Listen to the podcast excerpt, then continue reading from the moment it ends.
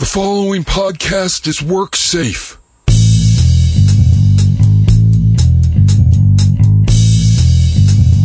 We talk games.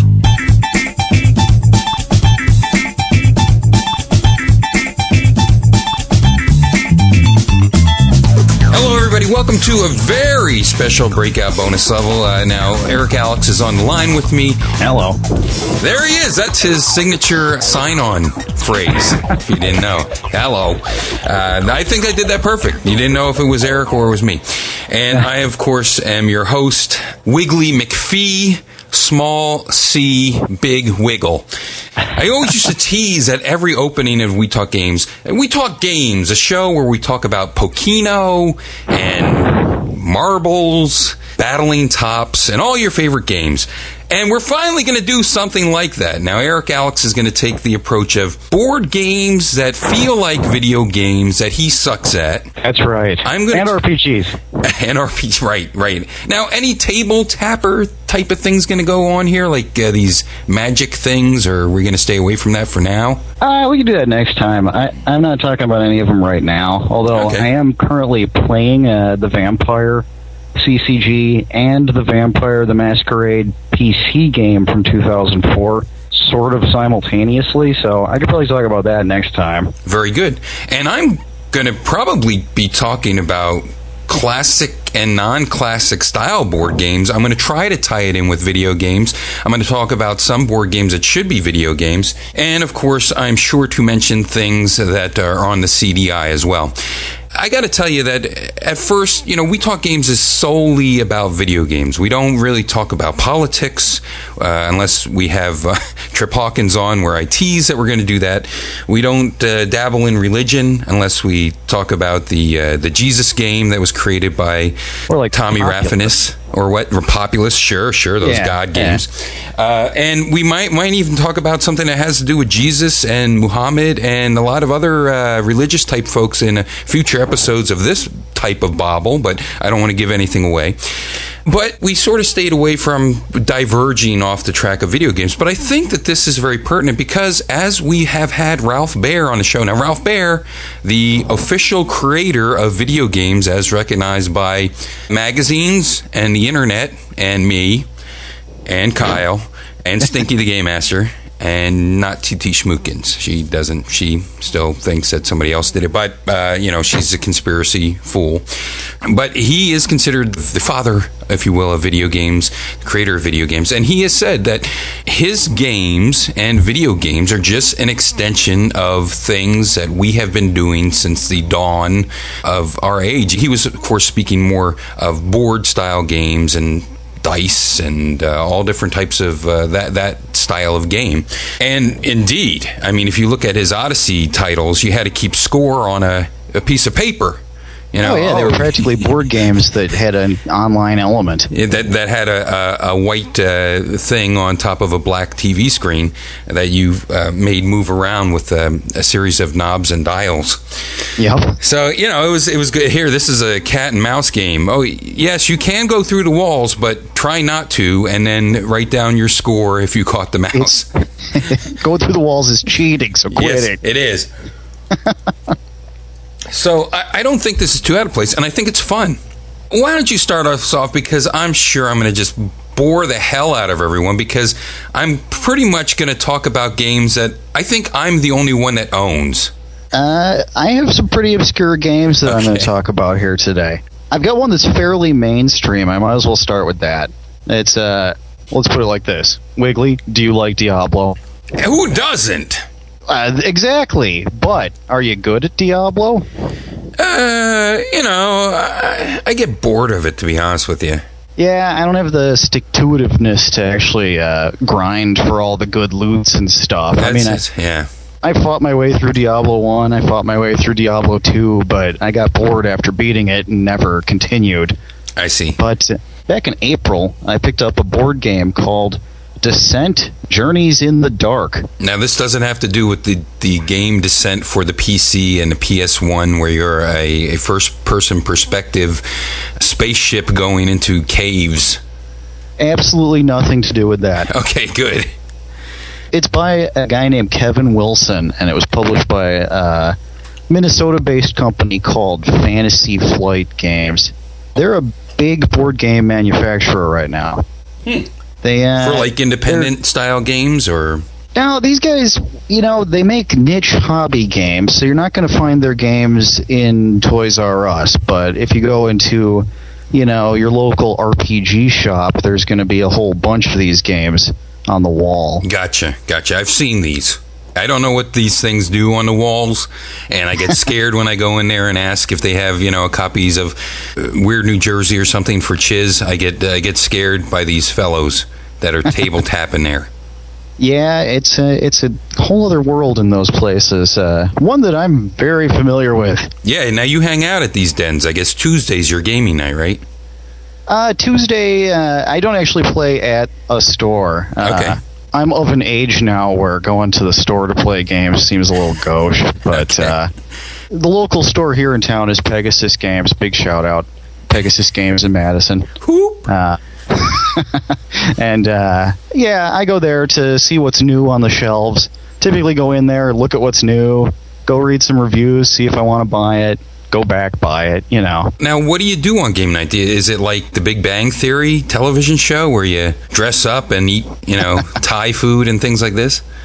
Uh, sometimes there's Thai food. Okay. Uh, but uh, lately on Tuesdays, we've been playing this game called Descent. Okay. Uh, and the thing with Descent is, it's a board game.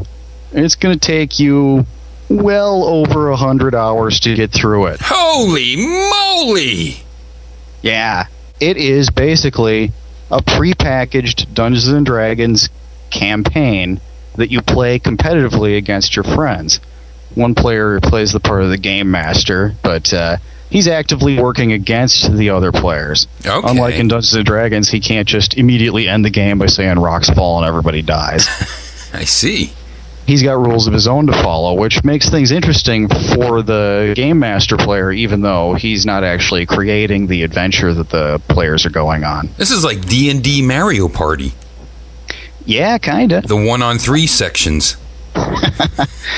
I mean, uh, Descent in its base form, and I, I won't, I won't kid you. This is a truly expensive board game.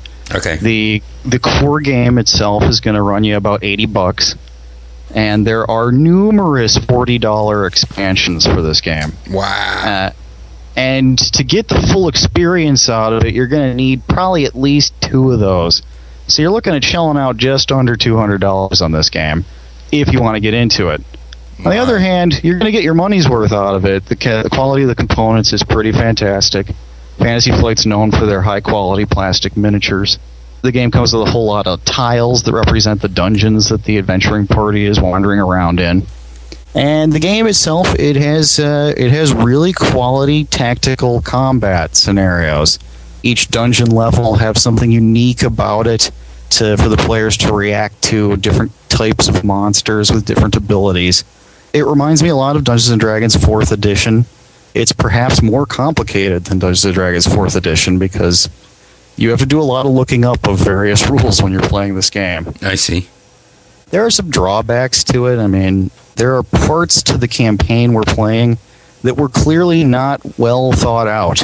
I'll just give you an example. We're playing Yes. Sea of Blood expansion. It's a campaign where the players are they find a magical ship and go off in these islands and adventure on them.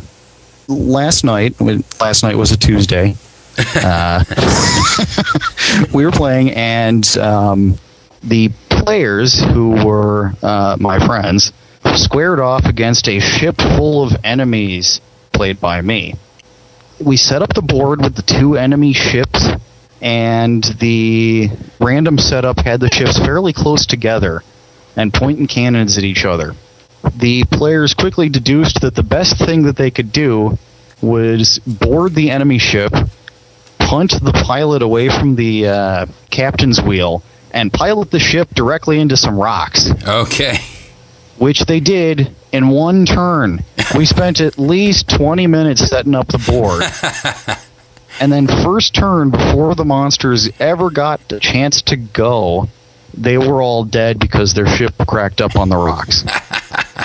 the scenario was not well thought out. Uh, later on that same night, we played another. The the ship reached its destination, which was a uh, an island of adventure. And the island map is fairly large, and it, at first it, it seems deceptively open compared to the cramped dungeon tiles that you normally are adventuring on. Uh huh. But there are trees all over the uh, the island, and the trees have a special ability where if you stand in the same space as a tree, you can use it for cover, which makes it next to impossible to shoot at you from a distance. So the game got bogged down in this weird hopping from tree to tree cat and mouse game. It got a little boring, and uh, it took us a while before the players just gave up and retreated from the island. I see. Um, it was, uh, yeah. I mean, there are times when this game was clearly not thought all the way through. On the other hand, when you're actually down in the dungeons, you'll be having a blast with this game. Uh, especially if you're a fan of RPGs, D and D, that sort of game. You're gonna like this. Very good. You know what I'll do? I'll start with something a little bit more contemporary before I dump into 1975 and, and my childhood. and I, honestly, I'm going to do that and and bring up such bo- bizarre board games that most people will not believe that they're real board games. But I'm I'm holding them here in my hand, not as All I right. speak, but I will. I've always talked about on, on We Talk Games how I like sports games, but I like sports games that you know like 2020 baseball stars, robot baseball, uh, Yeah, Mutant type of- League football. Exactly. Things like that. Well, speaking of Mutant League football, this is a game that you could probably pick up somewhere between, still, you could probably still get it somewhere between $13 and $40. You could probably get a new for 40 somewhere.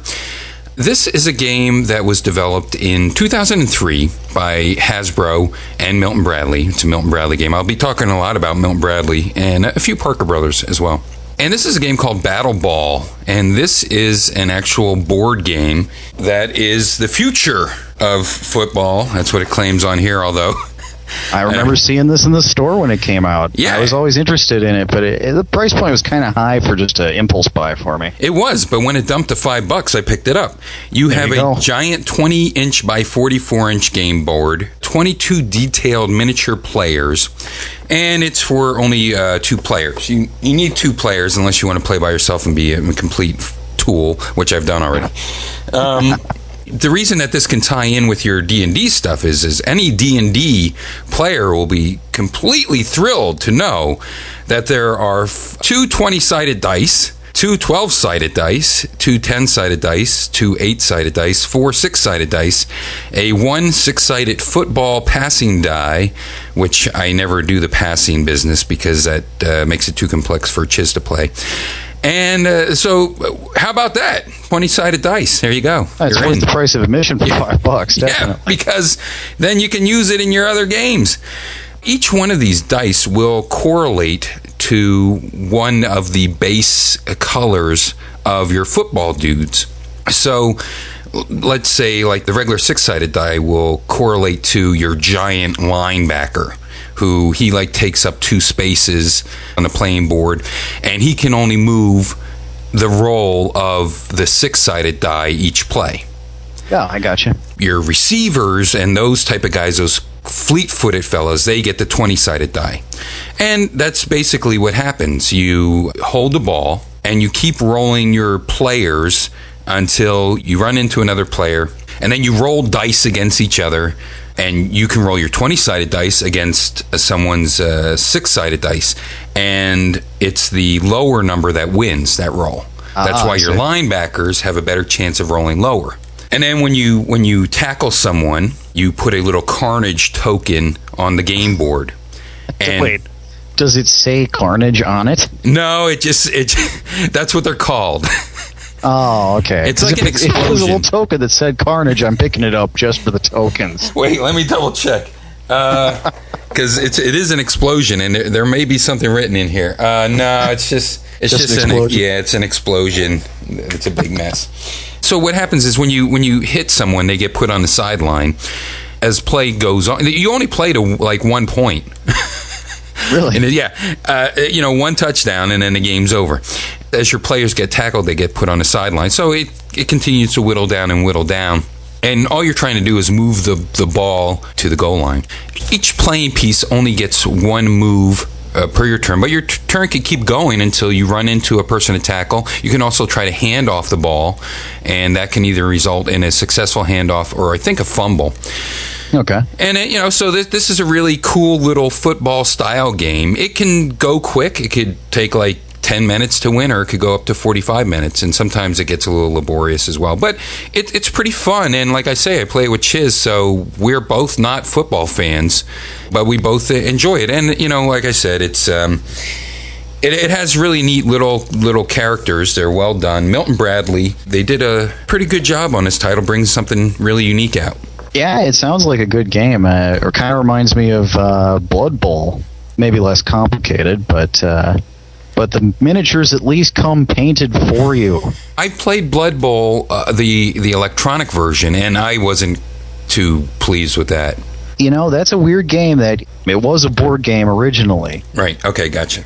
There's an interesting backstory to it. That the guys that made the video game, they had been putting together their own board game, football video game ripoff of Blood Bowl and they got sued by the makers of the uh, actual board game. Okay. And somehow in the settlement, it wound up them getting the license to produce the video game using what framework they already had because wow. apparently they were making a quality product. I see. But if you haven't played the board game which I have. I've played Uh-huh. the board game. Okay. Uh, the the video game version isn't going to make that much sense the first time you play it. That's sort of like Magic the Gathering. If if you played Magic before, the Magic the Gathering video game is a dream come true. If you haven't, you'll be just as lost. Yeah, you'll be completely lost, and that's and and that's really true in this game because the the rules are not immediately intuitive.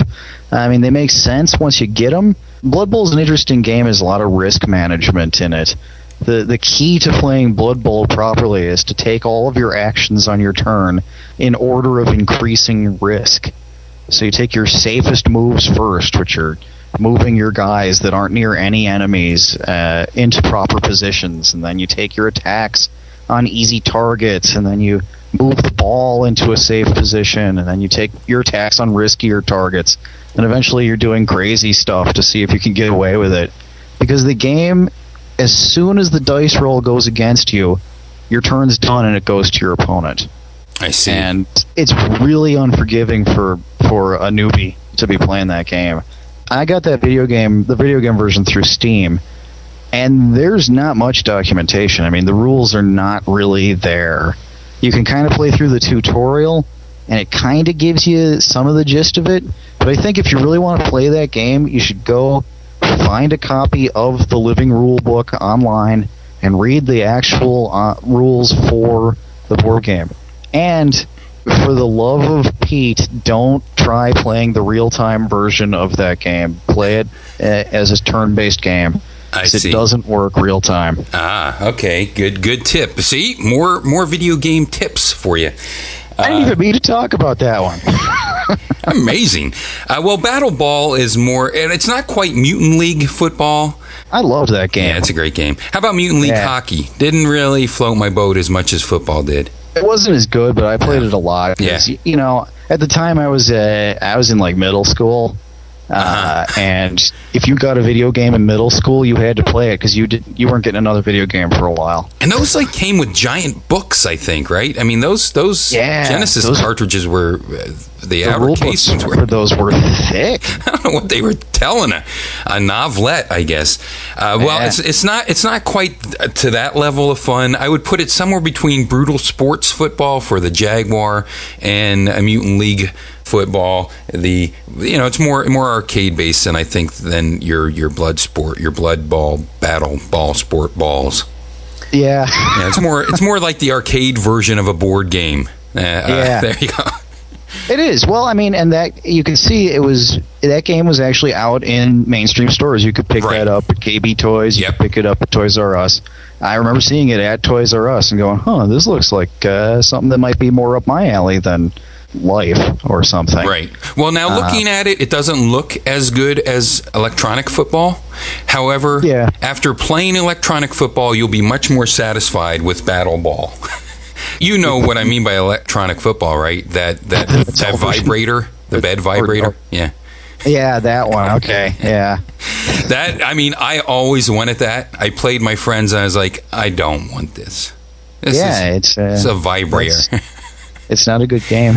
I, I'll take my Monopoly guys and stick a vibrator on top of the board there, and I'll have just as much fun and know more of what's going on than I would if I was watching electronic football. All right, pal. Well, what else we got?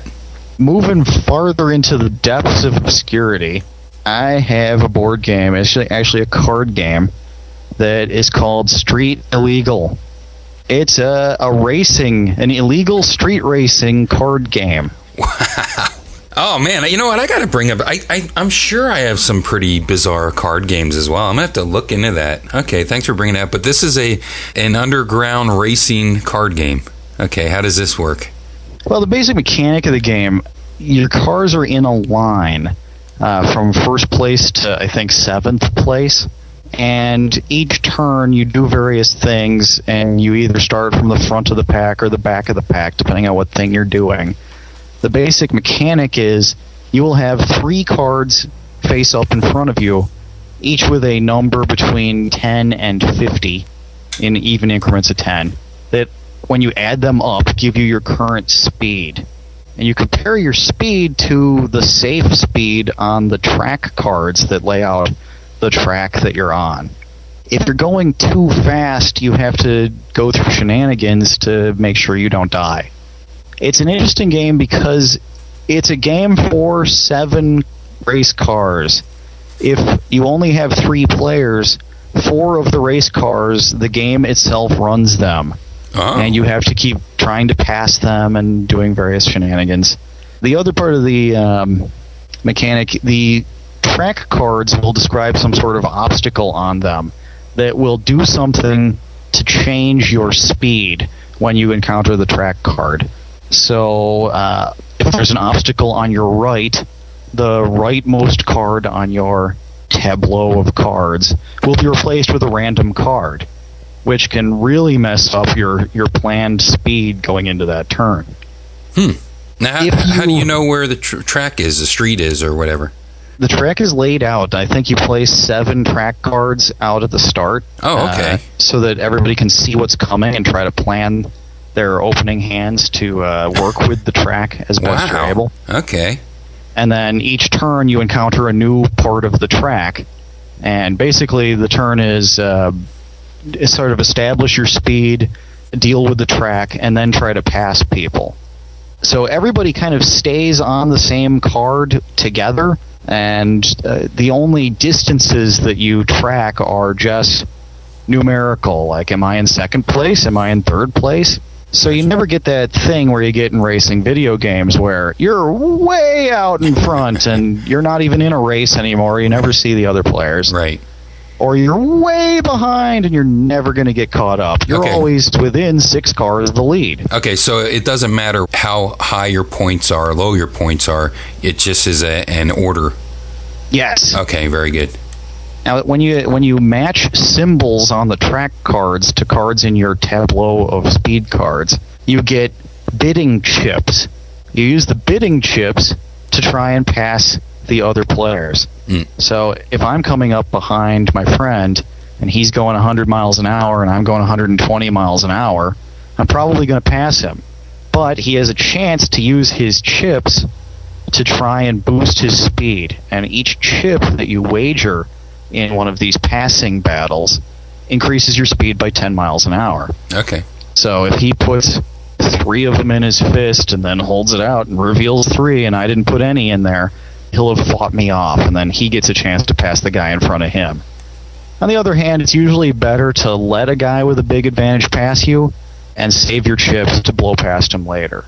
So it's got a lot of tension to it. Uh, it's a it's a really interesting game. And you need It's at actually- least three three players to do this, or can you do it with two, or solitaire, or what? It says actually that you can play it solitaire. I, I don't think it would be that interesting to play it solitaire, around my game group, we call the uh, non-played cars the Hasselhoffs because the uh, the card art has a guy that looks a little tiny bit like Uh-huh. David Hasselhoff on I him. see. I see. So you just you against six Hasselhoffs isn't going to be the most fun ever. They basically don't do anything except act as obstacles. Uh, their speed is kind of just set when you try to pass them. So you don't have to play for them. It's not that laborious. Okay. Uh, on the other hand, we've played this with a full complement of seven people, and it takes way too long.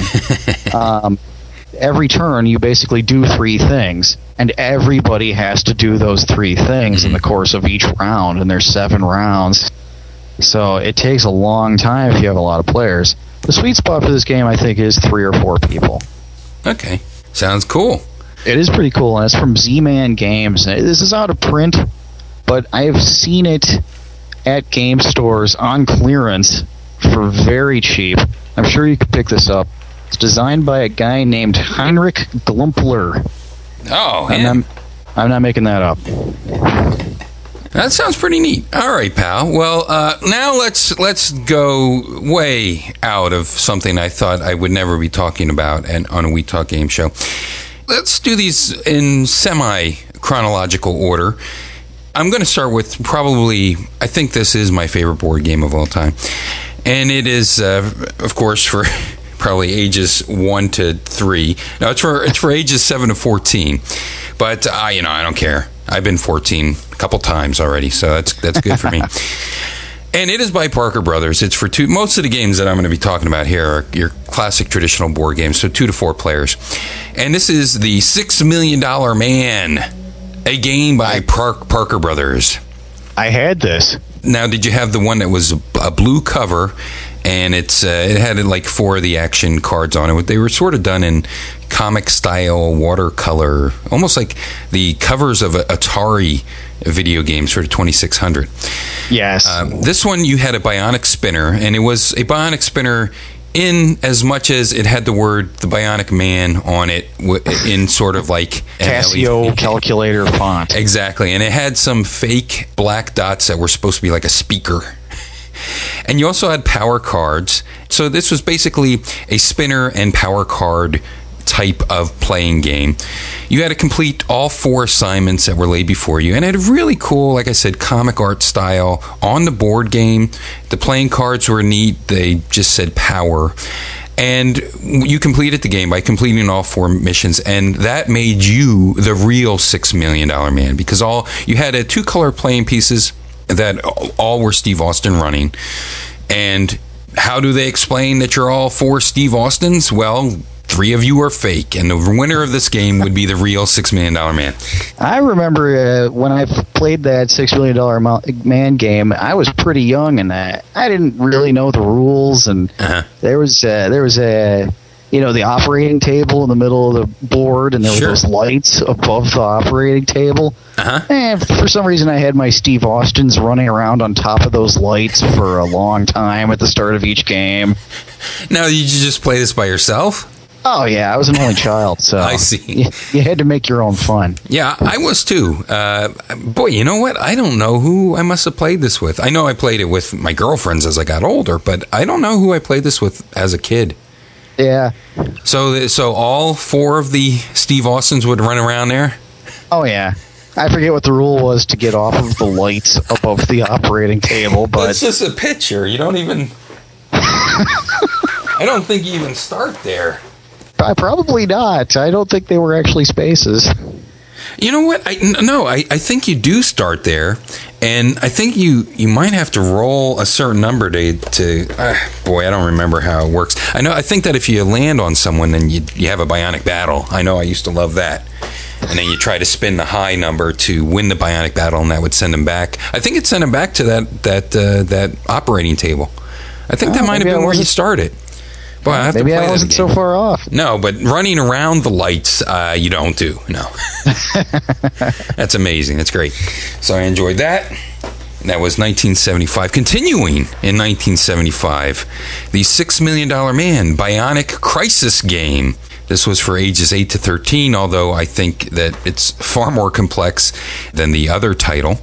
This is also by Parker Brothers. They had the license on uh, the Steve Austin. And this game is really neat because it has some game art that was created solely for this game. I don't, I, I think probably the original Six Man Dollar Man. That art was probably created for the board game exclusively, but this is like some paintings and things like this, gouache. I don't know. It's really neat. But you are given four trays, and on this tray is a circuit board that has the numbers one through forty on it in little little hole perforations, and essentially. The gameplay is like Battleship Go Fish Bingo you pick a printed out circuit board card that you don't show to anybody, and it has like a maze drawn through the numbers 1 through 40. And then you pick from a pile of cards that have numbers on them, and you yell out a number. And then you sort of like say, go fish if it's not on your card. And you try to guess what your opponent's circuit board looks like, the pattern from their circuit board is. And then you put the battleship red and uh, white pegs into your circuit board before you, and that is called Six Million Dollar Man, Bionic Crisis, Go Fish, Bingo, Battleship. And uh, that's it. You know, uh, that's. I know one thing. Yes. I know I am about to change my screen name on We Talk Games, a social uh, interactive website, to Battleship Go Fish Bingo. you are. Yes. That is the best name I've heard in a long time. But I'll tell you, as far as anything that's ever been released, I think the artwork on here reminds me more of the original book that the Six Million Dollar Man is based on, which was called Cyborg. I think this reminds me more of that book than any Six Million Dollar Man anything that I've ever seen because it's all in this orange and red type of warm colors, but very dark and sinister looking images of like people wearing radiation goggles and all the only thing exposed in this hyperbolic chamber is Steve Austin's leg, and they're shooting like a laser at it, and it all and it has this um, vignette around the images. It's very sinister and, and and real and scary looking. So that's definitely a unique one and, and a, a fun little title. I didn't even know Six Million Dollar Man was based on a book. Oh yeah, yeah, yeah, yeah. Cyborg, which you know was talking about bionics, and I I'm not sure if that's how the the term bionics was coined. It's been a, I mean, you know, the 70s were a long time ago, even for me. so, but I mean, uh, you know, I, I was watching the Six Million Dollar Man when it was on television for first runs. Okay, thank you. I'm old. so let's move on to 1976. That's the spirit when uh, both a big hit on television, but not a big hit in board games. The Bionic Woman came out, a game by Parker Brothers, of course. Again, age seven through 12. This is a game that I was really looking forward to because um, if you didn't know, the Bionic Woman did better ratings than the Six Million Dollar Man. There was a lot of hubbub about this, about her pay rate. Lee Majors oh. was not a big fan of it. If you know the backstory of Lindsay Wagner before the Craftmatic bed, you will know that uh, the producers never want, they they hired her. They didn't want her. They said sh- that uh, she was too flat chested, too homely to uh, something t- skinny. And yet she went on to be a bigger hit, and they had to bring her back from the dead and everything else like that. So I was really looking, for, expecting a lot out of this game. What I got was a board that was like um, a jungle. It had a hospital in the jungle. It had an airplane, a helicopter. Uh, the only neat thing about this jungle, perhaps, is that it had a UFO uh, in there painted on there, and a whole bunch of white dots over top of this jungle, this forest. You have your generic playing pieces as well. They're like from Parcheesi, perhaps. Like I said, a very unbionic playing board. And on these playing cards, there's also a Steve Austin assist card, so that's how they tie that in. The card, it's also dice. You, you you roll dice and you have cards, and it does have the funky Bionic font on the cards and a picture of Jaime Sommers, but that's about the only tie that you'll get to anything Bionic or anything that has to do with the show at all. Huh. And you must complete a secret assignment, and you have to use your imagination a lot on this game. And that's a six. That's the Bionic Woman game, which was kind of a disappointment. Now, getting to some of my other favorite games, I, have. I actually have four more games I'm going to talk about, and then we'll we'll uh, jump back to you in the more relevant games that people can actually get.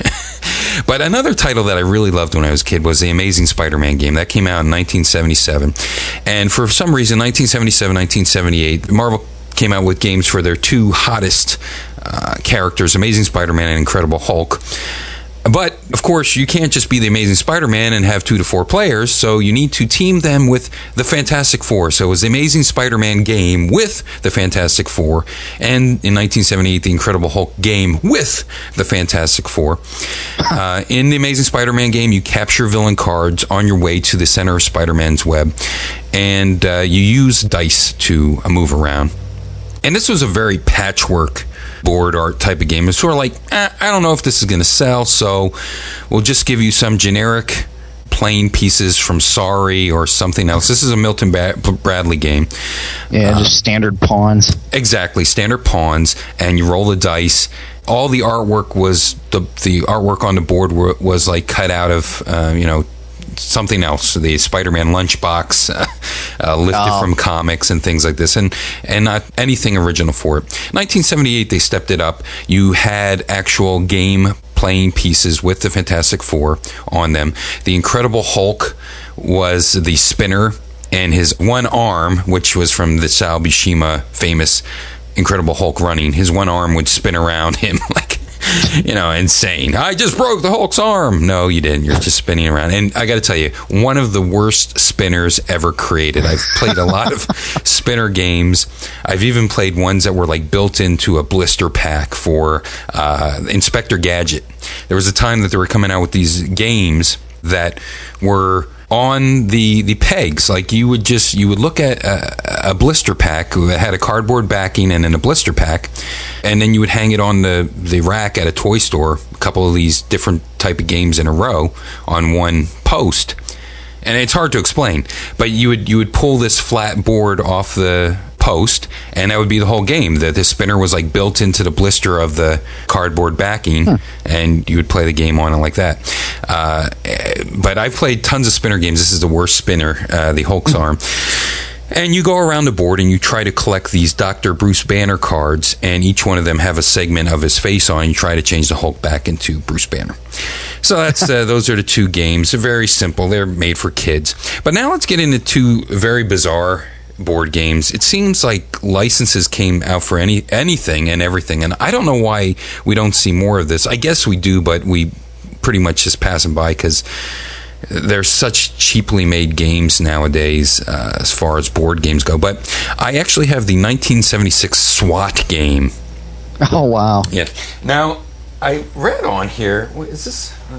You know, just as an aside, Yeah. there's a uh, a fairly recent, maybe five years old Hulk board game. It's called like Hulk Smash or something. Okay. It comes with comes with some Play-Doh molds, and uh, the, Oh, but you make molds of little cars and stuff, and then you have this mallet that's shaped like the Hulk's fist. And he smashes junk. I've never actually played it, but it sounds like the best kids game of all time. Yeah, you get to smash junk with a Hulk fist-shaped mallet.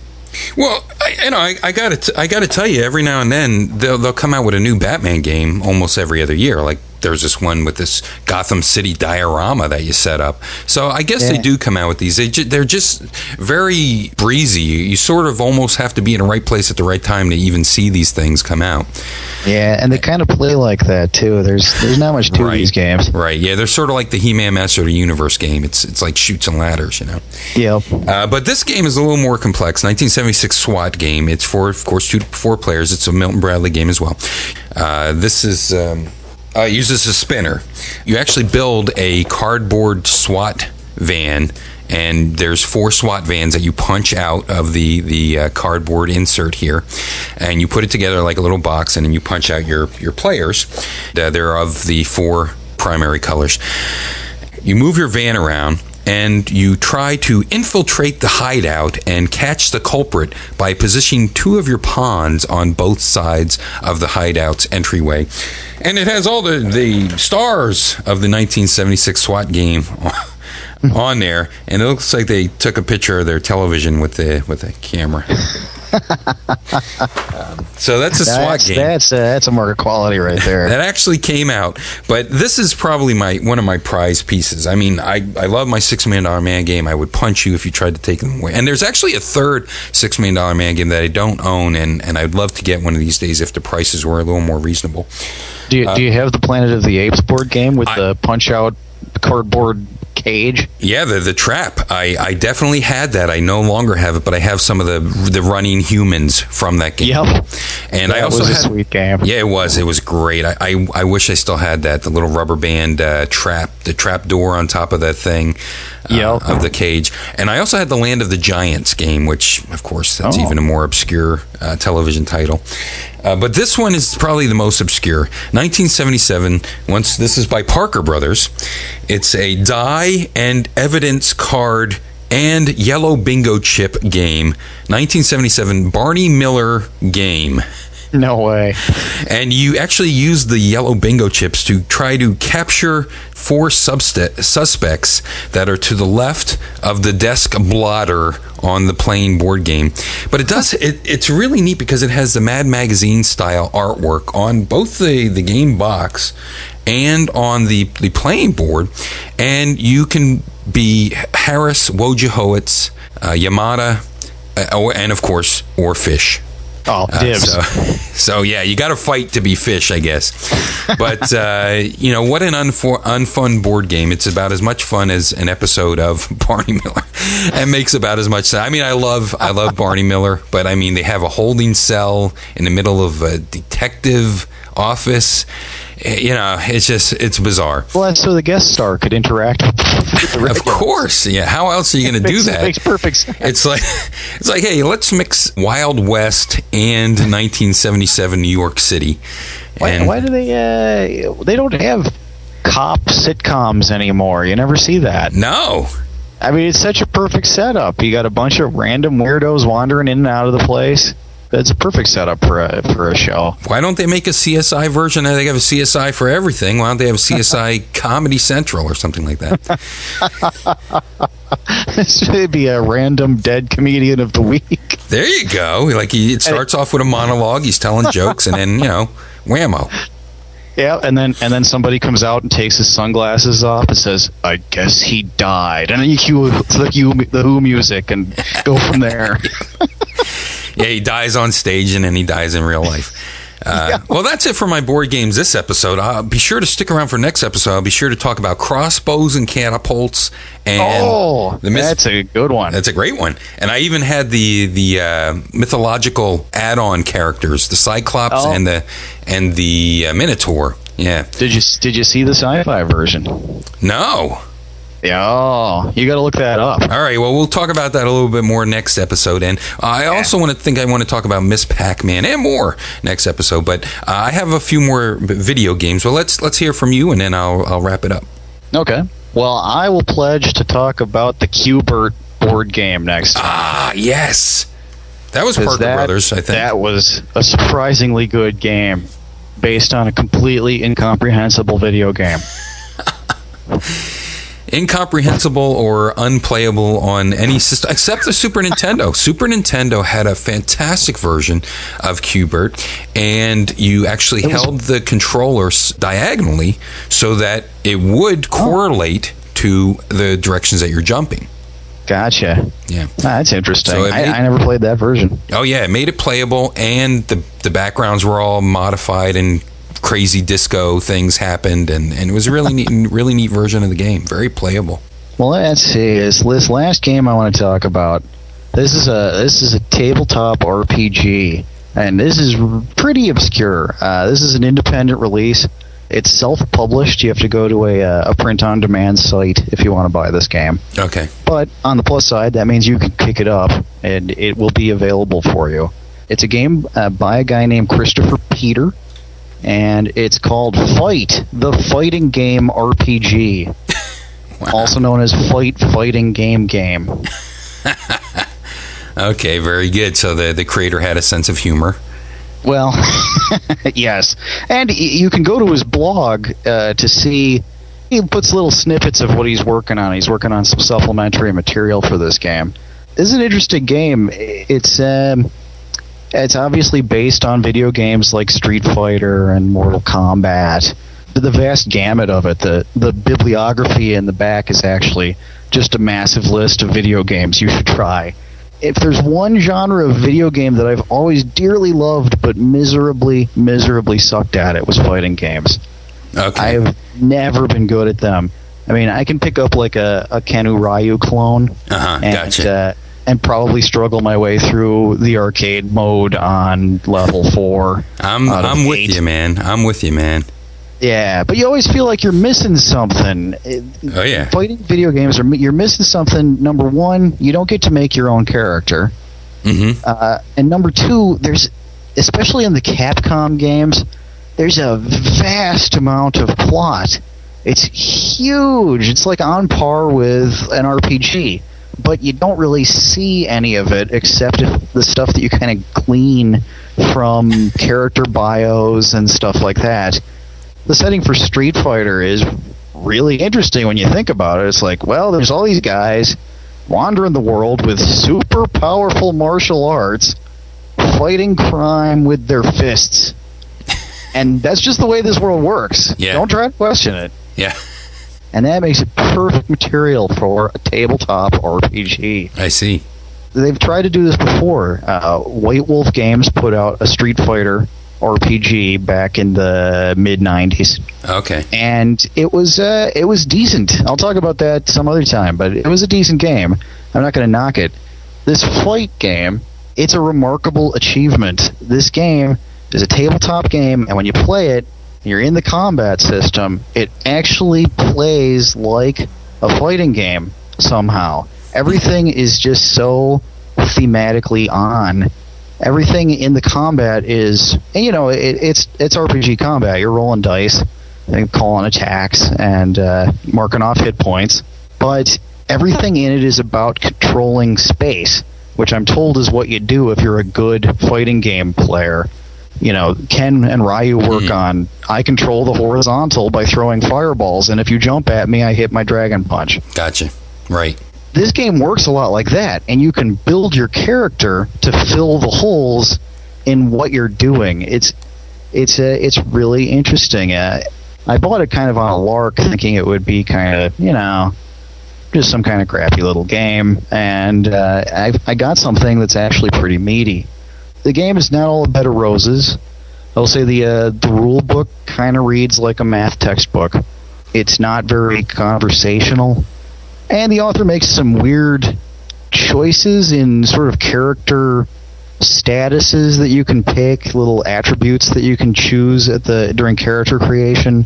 They kind of are genre appropriate, like cross-dressing weirdos and stuff. but it, it seems like a weird thing to actually bring up uh, as an important thing in the game uh, with mechanical backing.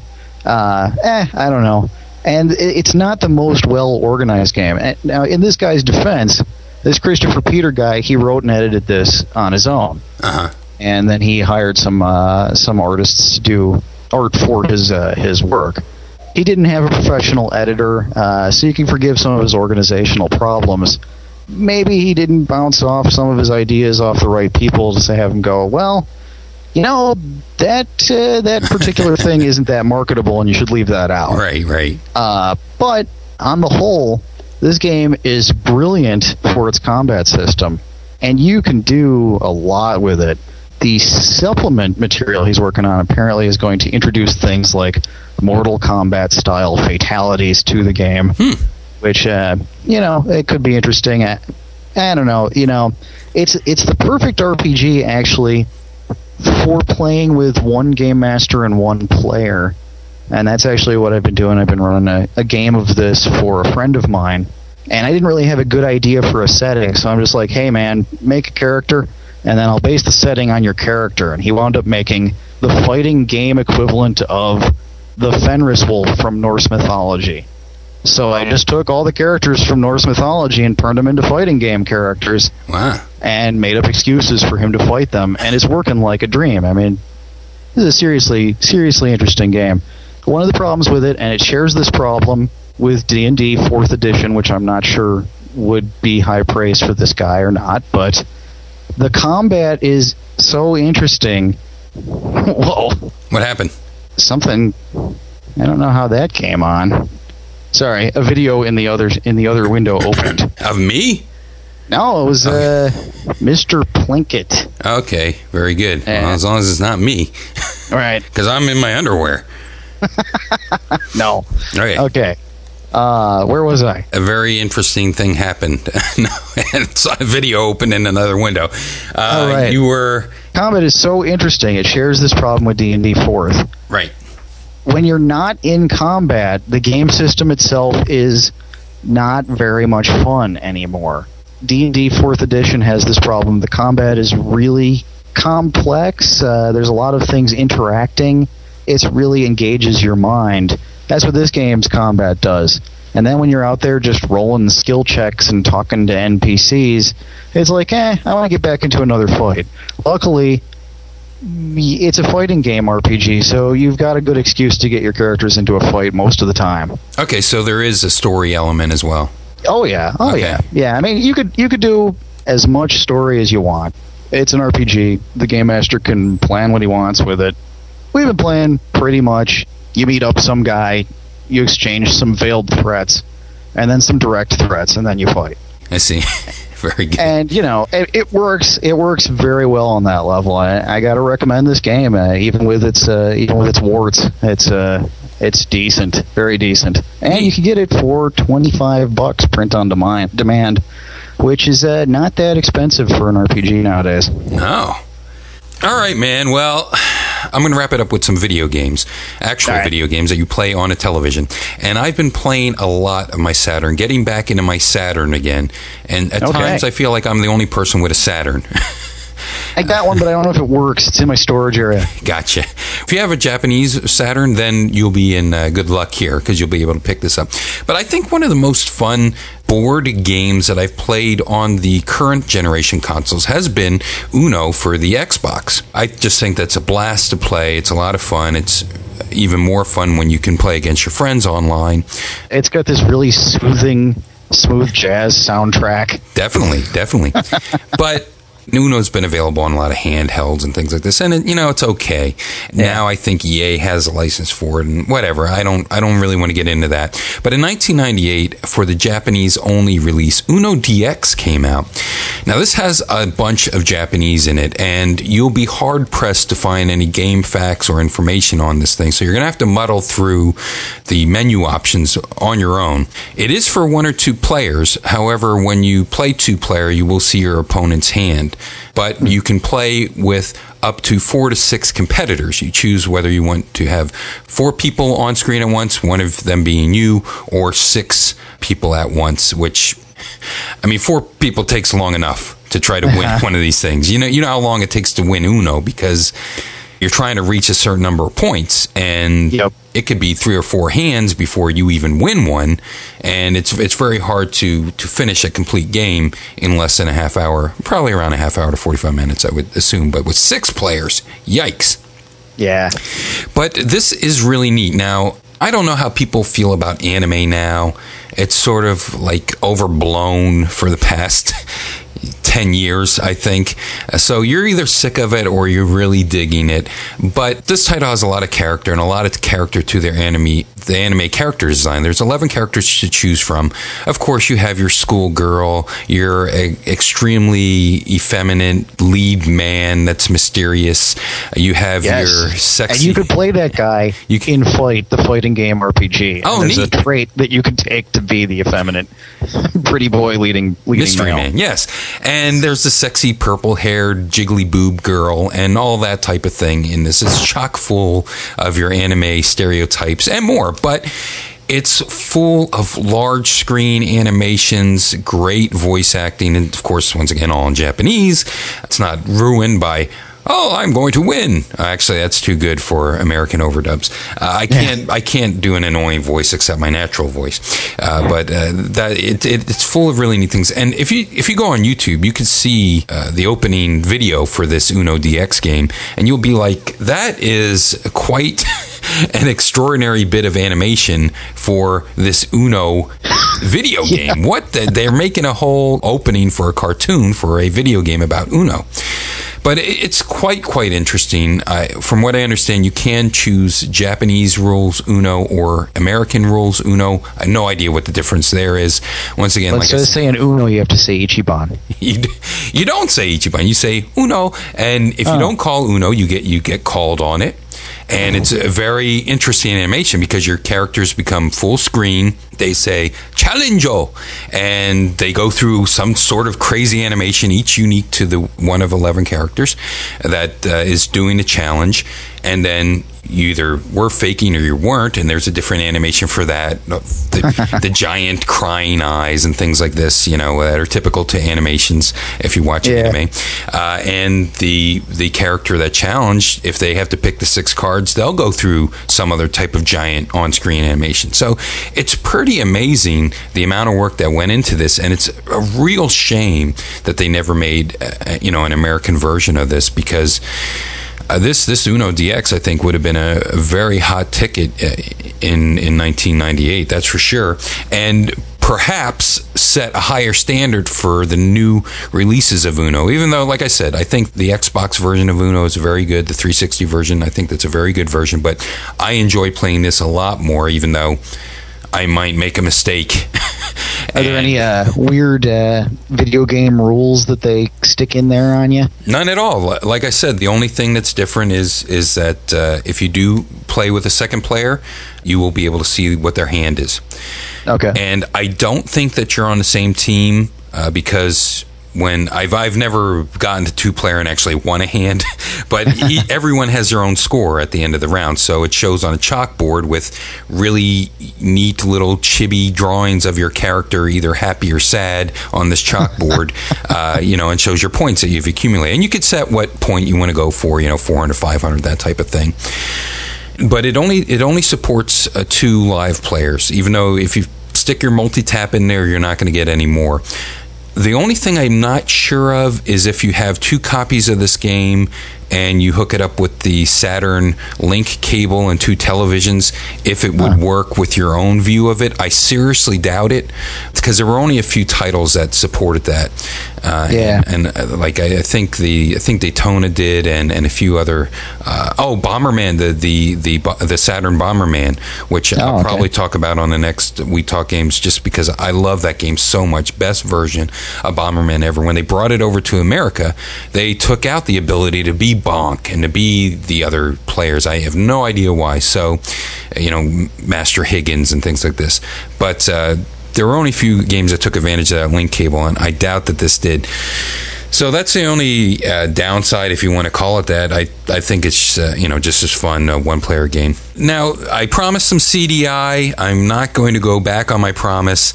Um, of course, CDI not exclusive in having boards game board games transcoded for it. The Philips CDI not good for very much. Uh, the, the it should have remained uh, the unused Super Nintendo CD-ROM and in the Super Nintendo CD-ROM graveyard alongside the PlayStation One.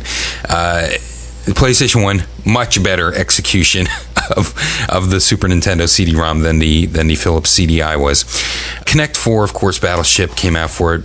Very crappy to play on that system because number one, the controller was like, is is this how it's supposed to control? I just spent upwards of seven hundred dollars for this system when everything you know is was all said and done and wrapped up in a bag from the silo. And is it supposed to control like this? Wow, this sucks. And yeah, so Battleship not very good. Uh, Connect Four not very good at the time. I guess it was okay, you know. But I might as well have been playing Sesame Street, the, the educational titles for this because that's about how much enjoyment I got out of it. But one thing that the CDI did do very well and had exclusive, as far as I know, rights to these games, and they're not really board games. I'm stretching it a bit, but they had great green screen game show masterpieces for this Philips CDI. You had the Joker's Oh. Wild with Wink Martindale. You had the Joker's Wild Jr. with Mark Summers from, you know, Double Dare. You had Jeopardy with Alex Trebek. And you had Name That Tune with, of course, Bob Goen. Oh, Bob Goen. Hmm. Never heard of him. Me either. Yeah, but I, you know, I've talked about these games on the show before, and um, the CDI did these very well. And if you're a fan of playing a game show game on your gaming console, the CDI worth it. Just I think for Joker's Wild. If you remember that game. Then this is going to be your only way to play the Joker's Wild. Uh, Oh, you- the Joker's Wild. That is a classic, classic game show. if you want to go off the board for fifty dollars, you could do that here. You know, Joker, Joker, Yeah. and a double. Joker, Joker, dogs and cats. Right. so you know, it's a great game. It actually plays pretty well. You only have to use one controller, so you don't have to worry about. Well, actually, you know what? I take that back. I think you can only ever use one controller on this system, and you always would pass the controller. Yeah, I, I think uh, that's how that was. And and it was the gra- I used to work for Gravis, but it was that Gravis pad, and it was just a piece of junk on there. Number one, they. and, but if you didn't have the Gravis pad, then you were forced to use the Wiimote. I I didn't even realize that. The the original controller for the CDI was of course a remote control and it had a thumbstick on it. It had Oh. a thumbstick with buttons, four buttons around the thumbstick. So you like do the thumbstick and then press a button while you're still doing the thumbstick with the same hand. It was silly. So you weren't really strafing, is what you're saying. No, it- you you had to like take your hand off the thumbstick and press one of the buttons. But I guess you could use the same thumbstick uh, and then and then press the buttons with your other hand. It was not a directional thumbstick. It was a, like analog, like moving a mouse. Oh, And essentially, that's what it was to do was to move a mouse around the screen because this was supposed to be, you know, edutainment, the the the nail in the coffin of your gaming system, calling it edutainment. Might as well shoot it down right out the door. yeah. Which they they did, didn't they? I mean, they it it I tell you what it really was an impulse buy they made it out to be a bigger game than it system than it was I'll talk about the, some of the innovations and some of the directions they tried to go with this on the next we talk games I hope but uh, like I said the best games you'll play on this system are definitely these game show masterpieces they're all shot in front of a green screen, but they have an announcer, they have a host, and for that, I give it thumbs up. Much better than the Wheel of Fortune now for their current consoles, which have nothing. And the price is right. No host. They have an announcer, and that's it. So, hmm. how much fun is that? Not fun. I want to Nah. see. I want to see Wink Martindale, and you can with the CDI. Yep. And you can probably pick this up for you know a dime at someone's garage garage sale, and y- you'll you'll be able to find these titles somewhere, I'm sure, through the ether. Well, pal, hey, thanks so much for making this uh, version of the Breakout bonus level We Talk Games possible. If you like what you hear here, hear it on our We Talk Games flagship show, our monthly megasode, which can be anywhere from two and a half to three and a half hours, or sometimes even four hours if we go crazy. Where we We also do pretty often. Yes. And we feature counsel on there as well as interviews with people that help build the video game industry. Like I mentioned before, Ralph Baer, um, Trip Hawkins, and people from contemporary games now that are out now, like people from the Bit Trip series, and also most recently, people of Team Meat, which is very close and near and dear to my heart But you don't eat meat. but I'd love to be a part of Team Meat, and I I don't know I don't know why, but I feel like I helped make that game in some small way. We also like to release these baubles each week. Each week it's a different. We never know what we're going to do. It's like a bingo picker where you pull out the ping pong ball and it says downloadable arcade at home. Stinky and Ouch Digital Plunger Show. You never know what you're going to get. But I know one thing for sure. Tune into our next Bobble dealing with board games, where we talk about all the board games that you would cut off the back of a cereal box. I have one of those right now. It's uh, the Lucky Charms one. Come on now. And did you get the dice in in uh, instead of a game? You get the dice in the in the wax paper bag, right? No, you're supposed to put the marshmallows in your hands and shake them until one comes out, and that each number. Each marshmallow corresponds to a number. Now, did you just make that up? Oh, that's downstairs in my fridge right now. My goodness! wow. The- wow, Uh, fantastic. All right, well, and then and you know what? And then the next episode we'll be talking about records that you tore out of your Mad magazine. hey, thanks for making it. Yeah, See, that was a tie-in. That, but no, that was a tie-in with the Mad Magazine record, making it. Okay, uh, hey, see you next time, uh, Eric Alex. I hope to s- I hope to talk to you on the next We Talk Games as well. Bye now. Bye.